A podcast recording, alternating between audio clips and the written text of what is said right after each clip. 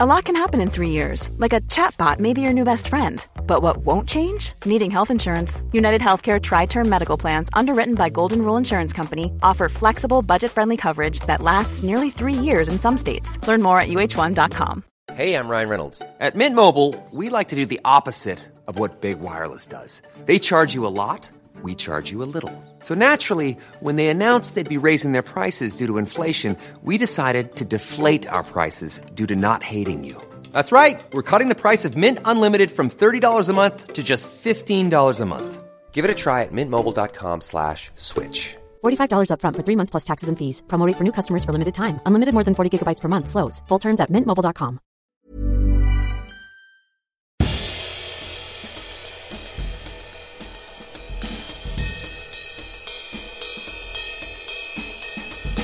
This is Histories of the Unexpected. He's the famous historical adventurer Dr. Sam Willis. And he's Professor Extraordinaire of Early Modern British History at Plymouth University. He is Professor James Daybell. and we are your hosts for Histories of the Unexpected. Each week we discuss a surprising subject oozing with unexpected historical significance, and this week it's the history of hands. which is all about medieval kingship, childhood, and you've guessed it, it is about gloves, Sam. And jazz, jazz hands. Jazz hands. If you like what you hear, please leave us a review on iTunes, subscribe to the podcast, and tell all of your friends, all of them. We're on Twitter. Follow me at Dr. Sam Willis. And you can follow me at James Daybell, and you can follow Histories of the Unexpected on at Unexpected Pod. We are proud to be part of the excellent History Hit Network, home of Dan Snow's History Hit and other great shows. And you can find out more about what we've got planned in the forthcoming months, show notes, video clips, photos of everything we discuss, and much, much more at historyhit.com forward slash unexpected.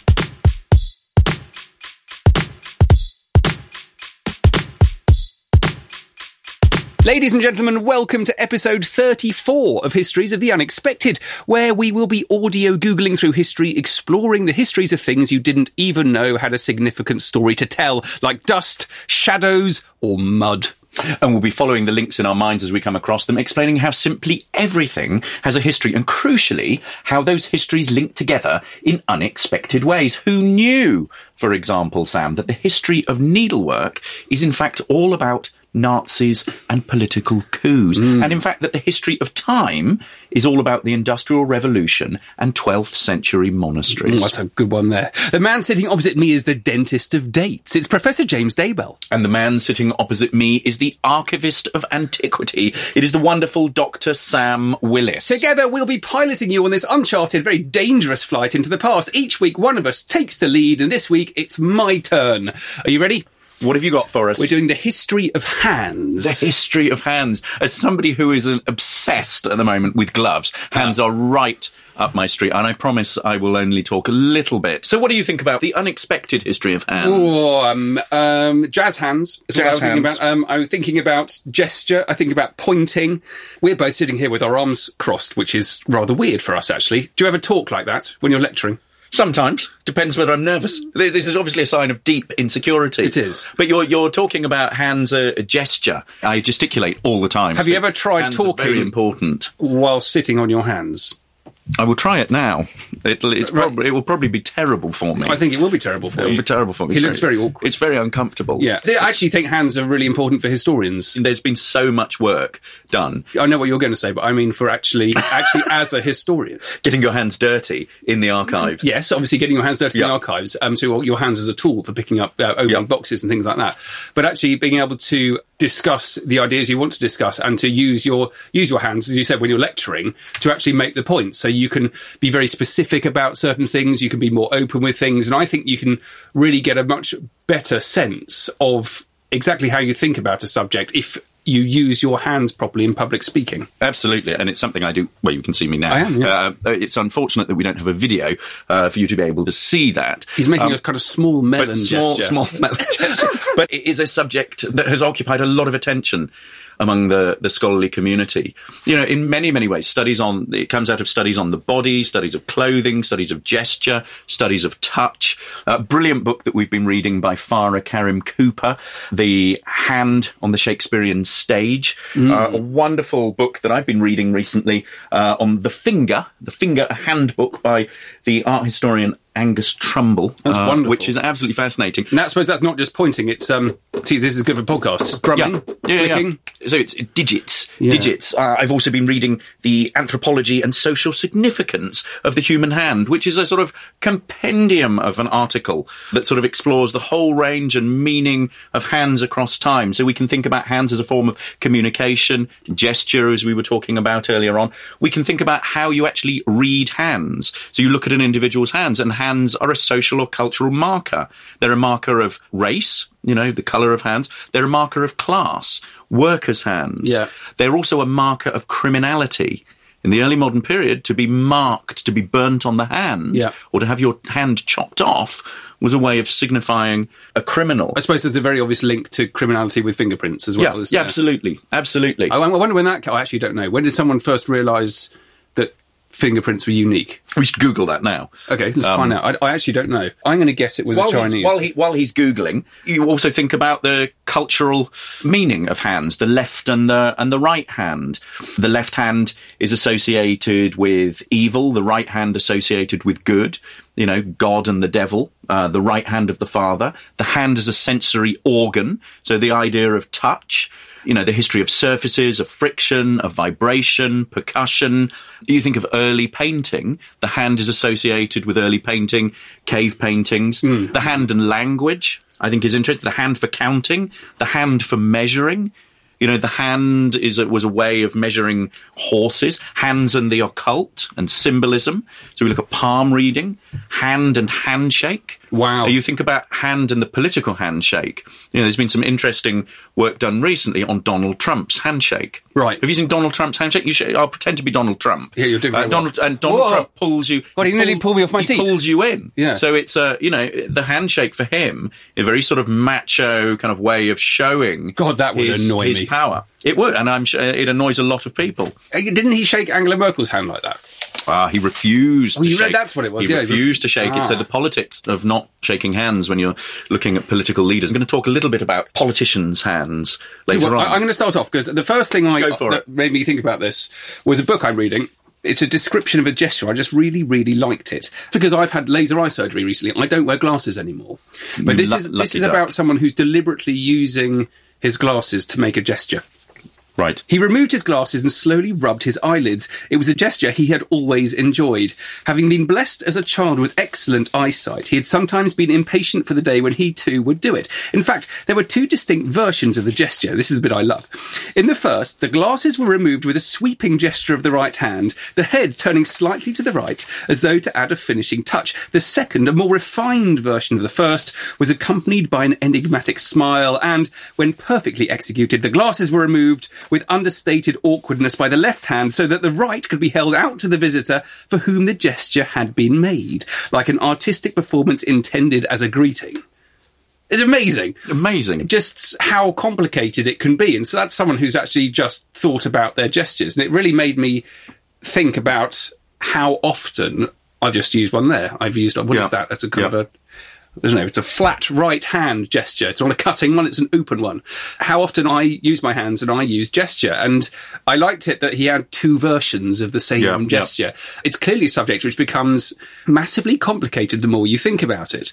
So, one of the things I think about being a historian is imagining people in the past. Okay, so if you imagine a load of people in a meeting or sitting around a dining table, Lots of people will be there'll be historians studying what they wear, historians studying what they've eating, historians studying what's on the walls, uh, what clothes they're wearing.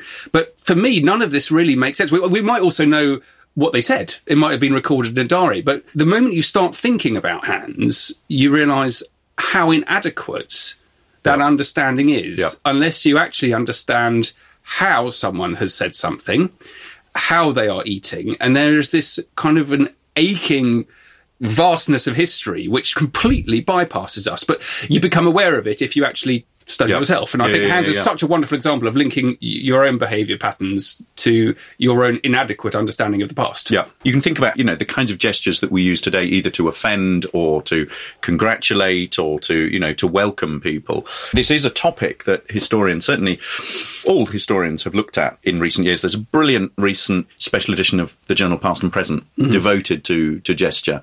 So, yeah, and the meaning of how gestures like that have changed over time, I think is, is, is absolutely extraordinary. Okay, so here's the here's the historical gesture I want to go straight in in with. Um, this Ah. where are we here? We are the f- well. You you We both live you in Exeter. We I'll both live you- in Exeter. This is the front of Exeter Cathedral. And where are you zooming in on It's that? the famous Ah, West Front. Okay, the- so we're both from Exeter. We both walk past this every day and also chat about history on Cathedral Green quite a lot. It's a wonderful place to do it. This is the very famous West Front of Exeter Cathedral, which was built sometime between 1100 and 1400. This is a medieval screen. It's one of the most extraordinary 14th century medieval screens in England, and it is completely covered in statues. They were built at different periods. Uh, check these guys out at the front because they're utterly fabulous. One of them is flanking the West Door itself. Is immediately to one side of it. There he is. Ah, he's, Uh, oh, there he is. he's touching his beard. He is. He is clearly a king, and he is clearly pulling a very long beard. He's not the only one to be doing this. There's another one there. Um, Now, uh, this is great. I'm doing the history of hands with Daybell. I'm going to use this and try and find out a little bit about it. One of the really interesting things is they still don't know who all of these people are. So often in history, you assume that all of the answers are known, hmm. and you'd hmm. assume that someone has worked out who the people on the front of the west front of Exeter Cathedral are. No one knows. And um, these these obviously very important people with crowns. They might be one person, they might be another person. William II is one that's suggested, or Henry I. Now, my money is on Henry I because it's all to do with Charlemagne, and there is a epic poem from 778 called "The Song of Roland." Um, I'm just going to yes. mention a few things from this. He discovers his nephew dead on the battlefield, and then he trembles with grief. He falls senseless on the body with anguish, and then others, meanwhile, are falling unconscious on the ground. Then there's a very specific description here, and it says that the emperor pulls his white beard and tears his hair with both hands. So that's from the 800s. Because of that, I'm going to suggest that this guy pulling his beard with the crown is Henry I, whose son died in 1120 in a shipwreck, a very famous called shipwreck called the White Ship Disaster, and his son was his only male heir. Um, and then it led to uh, an extraordinary period of civil war between Stephen and Matilda, who was his daughter, and the country wasn't ready to have a woman to be king. And I think it's to do with grief. There is some kind of uh, a mention of Henry being being the king who never smiled again.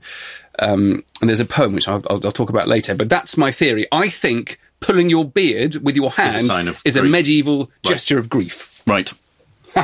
Let me take kingship another way. Okay. And I want to talk also about medieval kings. I want to show you a picture here. And we'll be popping these up on our website. Describe that. That is a very ill-looking person um, who has got sores. I can't work out whether that they're supposed to be drawings of what's under the skin or whether it's on top of the skin. I suppose it's on top of the skin, but there are areas around the chin, the chest, the armpit, the elbows, the wrists, uh, just sort of pustular scabs, basically. So what this is, this is a depiction, a drawing of um, scrofula, or the king's evil, which medics think is associated with um, tuberculosis. And it's where an inflammation of the lymph nodes. And basically, what you would have is these huge lesions all around your neck uh, and around your, the sort of top of your chest. And basically, they would just become septic and they would sort of occasionally burst. And you would have a, you'd have basically a sort of an open sore. And this was incredibly common, you know, before TB uh, was wiped out.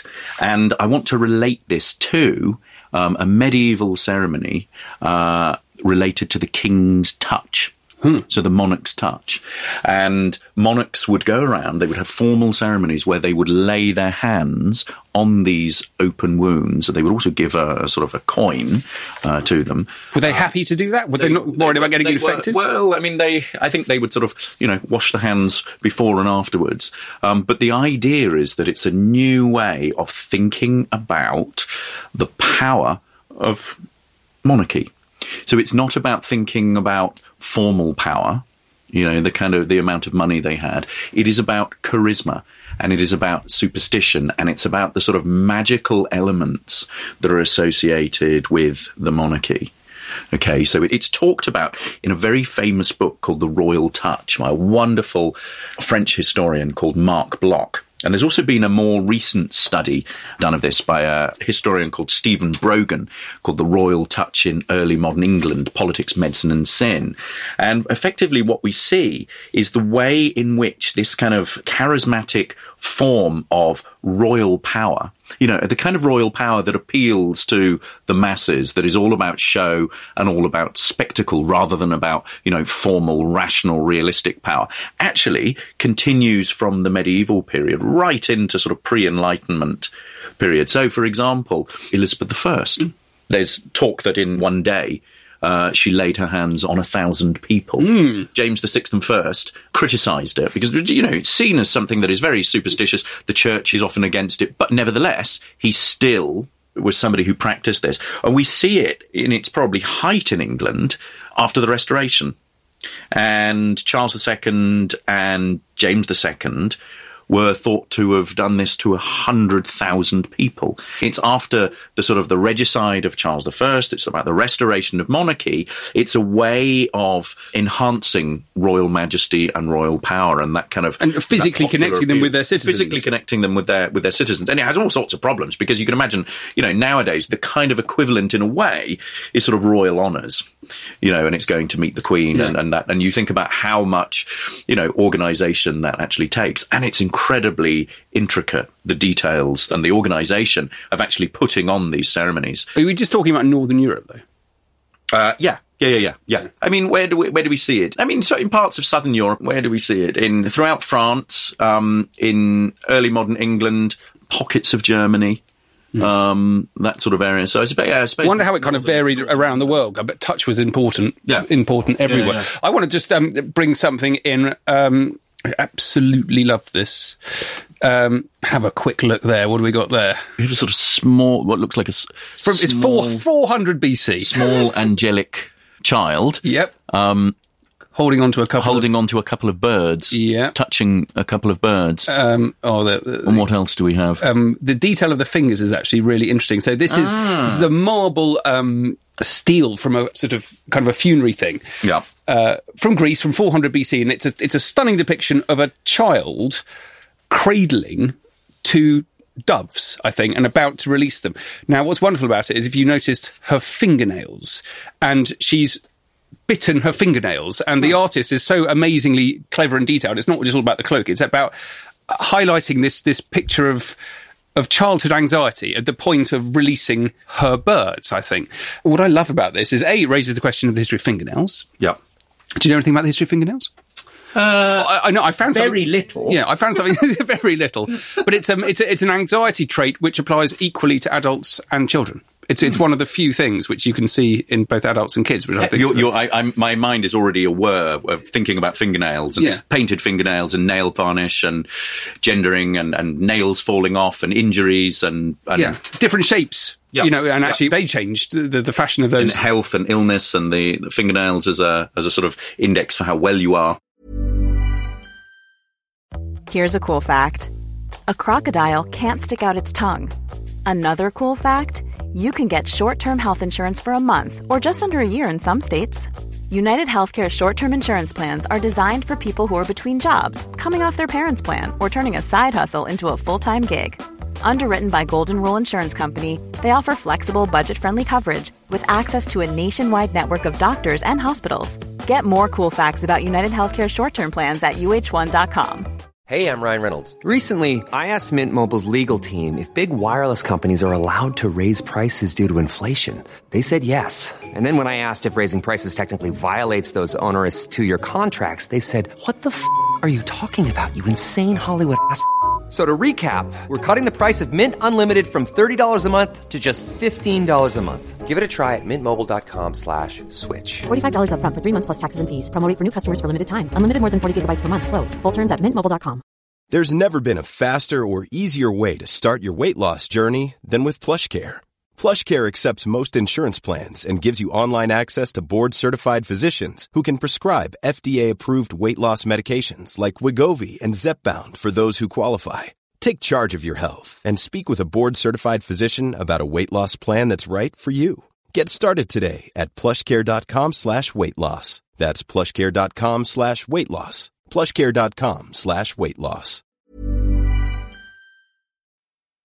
You should do the fingernail. Okay, let's Yeah. do the fingernail. Yeah. Who was the um? Clippings, fingernail Oh, clippings, that's gross. and gesture, and Yeah. do you bite your nail? They're like Oh, human shells, Bite, do you bite your nails? I I used to. I don't now. I'm, I'm really, I'm really proud that I don't. Good. Yeah, thank you. Yeah. Um, I love the human touch in relation to animals. That's why I kind of brought this up. It's to do with pets, petting, hands, and how you can make that connection. You're doing it, so discussing it between a king Yeah. and his people. I have a lovely little dog called Geronimo, and um, Lovely dog. he is constantly, you know, he, he likes being patted, he likes having his ears scratched, much more so than I think being spoken to in terms of praise. But I think the language between humans and dogs is crucially important. And I bet it's changed over time. I don't know anything about it. I wonder how humans communicated with animals, whether it was via touch. I mean, this is 400 mm, BC. Mm. These are Well, birds in particular. It's Stroking. Yeah. stroking an animal, I think. Cats you know, stroke. Yeah. yeah. I've just been listening to the Just So stories with my son. And um, there's a wonderful one about why men hate cats, why the dog's allowed to sit by the fire. so some people Cats stroke, have sharp fingernails. some people stroke cats, and some people Yeah. kick them and make them go away. So um, yeah, that's another aspect of something that we can think about. Can you indulge me? Yes, go. Gloves. Oh. So, of course, Is it about I the know- Reformation, I know, no, no, no. It's not about. Yes, actually, actually, the the Reformation will, of course, be linked in here. But I, as you know, uh, I am currently writing a book on gloves, uh, obsessed with gloves, and hands are, of course, inserted into gloves. But what I think is interesting is the times when you do and don't wear gloves, and the significance of the bare hand Okay. You know, removing gloves. When would you remove gloves? Which is connected to protocols of politeness. So you remove gloves in the presence of royalty or in church or at court. It's polite and also more intimate to remove gloves when shaking hands or indeed when, when kissing. So is that related the to touching, do you think? Which is related to touching. You, you, Yeah. you, fi- t- let's shake hands now. That's very good. You know, it's quite a sort of an intimate gesture, whereas to shake hands with a glove is something that's very, very different. There are records, you know, of bell ringers who, when they entered the belfry, would be fined for failing to remove their hats, spurs, and also their gloves. It was about sort of taking off outdoor things. Um, if we also think about, you know, general rules, subordinates should remove gloves in the presence of superiors. Women were more likely to be allowed to wear gloves in social situations because you know we've just sort of shaken hands and to shake hands with a woman is a, in some ways an intimate gesture certainly in in many sort of cultures within the past this also leads us to the very interesting point about ecclesiastical gloves, so religious gloves. You can think here about how the church and pre-Reformation in particular, where you have all sorts of religious practices that are associated with relics and the elevation of the host and the donning of gloves, keeps the, the sort of the human hand away from the sacred.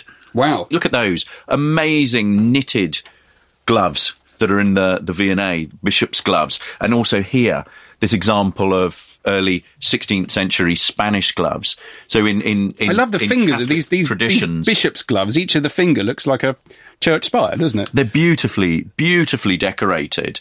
To go back to the sort of the idea of women and gloves, I've talked already about the intimacy of, of the bare hand. It's noticeable that if you look at wedding practices throughout the 15th, 16th, 17th into the 18th century, gloves, as, as I'm sure I've said in the last podcast, are associated with weddings, though they were given out as gifts.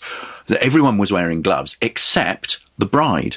Hmm. It's about intimacy. It's also about the eroticism of the hand. Do you think the people who were at that wedding had any idea what was going on? They were like, "This is a bit weird. We've all got gloves on, and the bride hasn't. Can someone please tell me what the course hell they I'm did. doing?" They all, they all understood exactly what the what the historians were, were later on going to interpret and the anthropologists. I love that. People standing around at the back going, "What? God, am I going to put these on again?" I bet they didn't understand it. Well, I mean, you've got to. Oh, well, think- I bet they didn't understand it in the way to that you think- understood Not necessarily in the way that a, a sort of professor of early modern cultural and material history might understand it, but you know, they are. You've got to understand. People are, you know, are operating within a system where they understand the cultural practices in a particular way. So something is normative to them. So the fact that the bride goes barehanded is a normative tradition for them. To deviate from that would be, you know, would be a sort of social faux pas. So they'd know if something was right They'd or know wrong, if but they something wouldn't was be right able or wrong. to. They wouldn't necessarily know why it was. I mean, Of course, I and do. in I some- mean, and in I some do ways- stuff all the time, and I haven't got a clue why I'm doing it.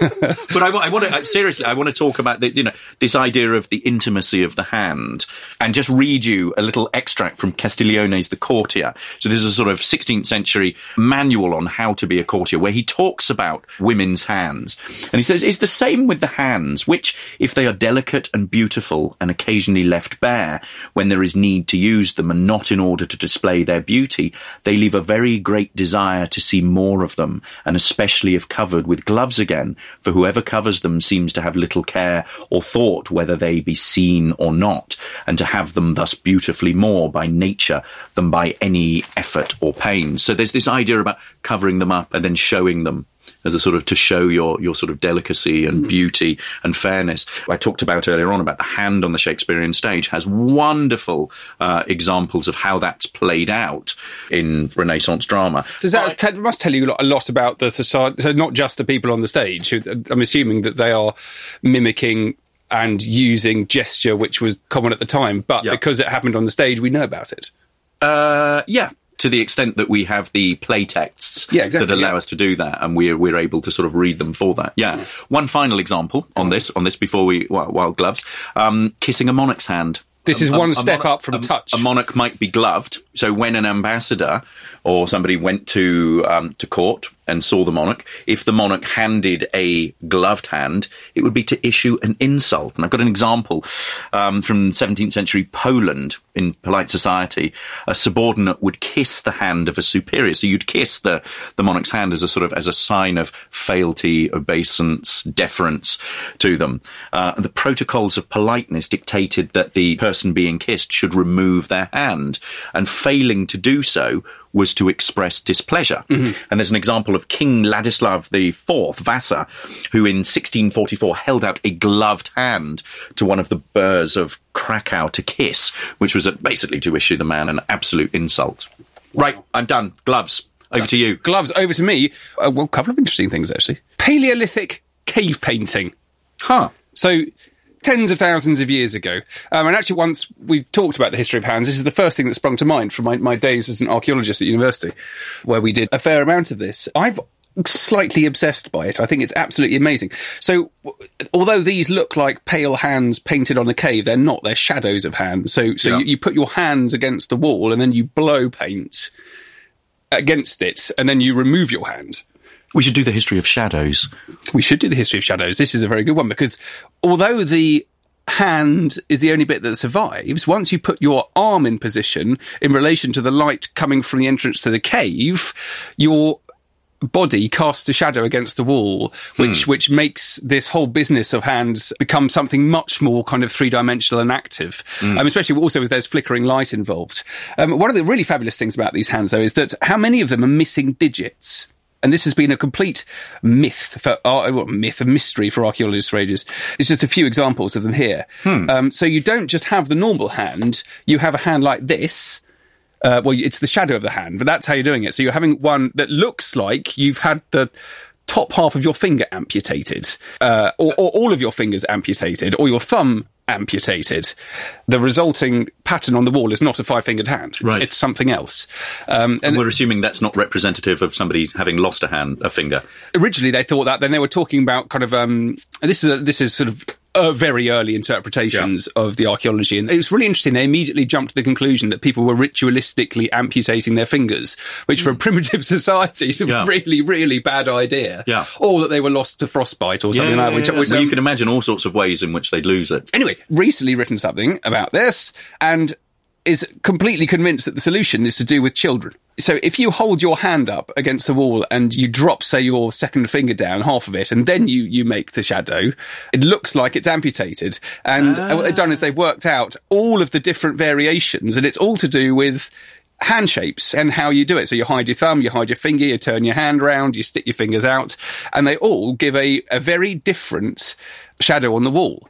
And it makes it make rather than this becoming a kind of a bewildering thing about spirituality and sort of uh, humans marking things, it becomes just an area for kids to play, which I think is wonderful.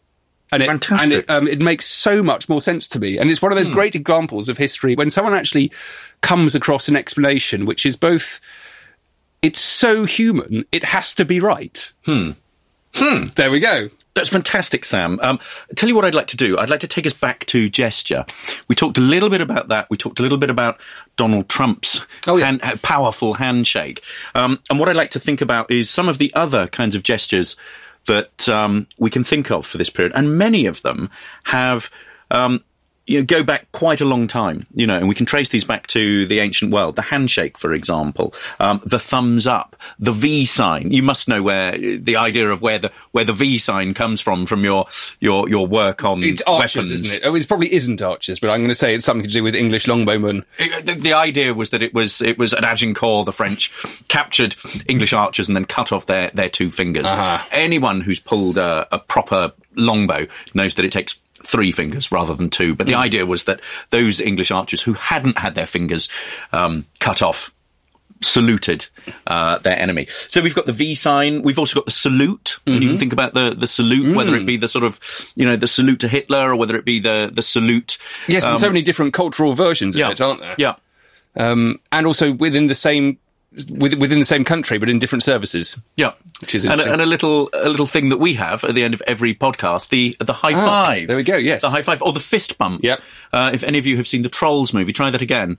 The fist bump, you grab the fist like that, and you go around like this, pretending it's ah, ah, ah, ah, change, changing gears. That's really weird. or jellyfingers, jellyfingers, birdcage. I don't- I don't like that. Everyone should go out and watch the new Trolls movie to see uh, the the politics of gesture and the fist bump. it's a boxing thing as well. Joshua and Klitschko, they fought last night at Wembley.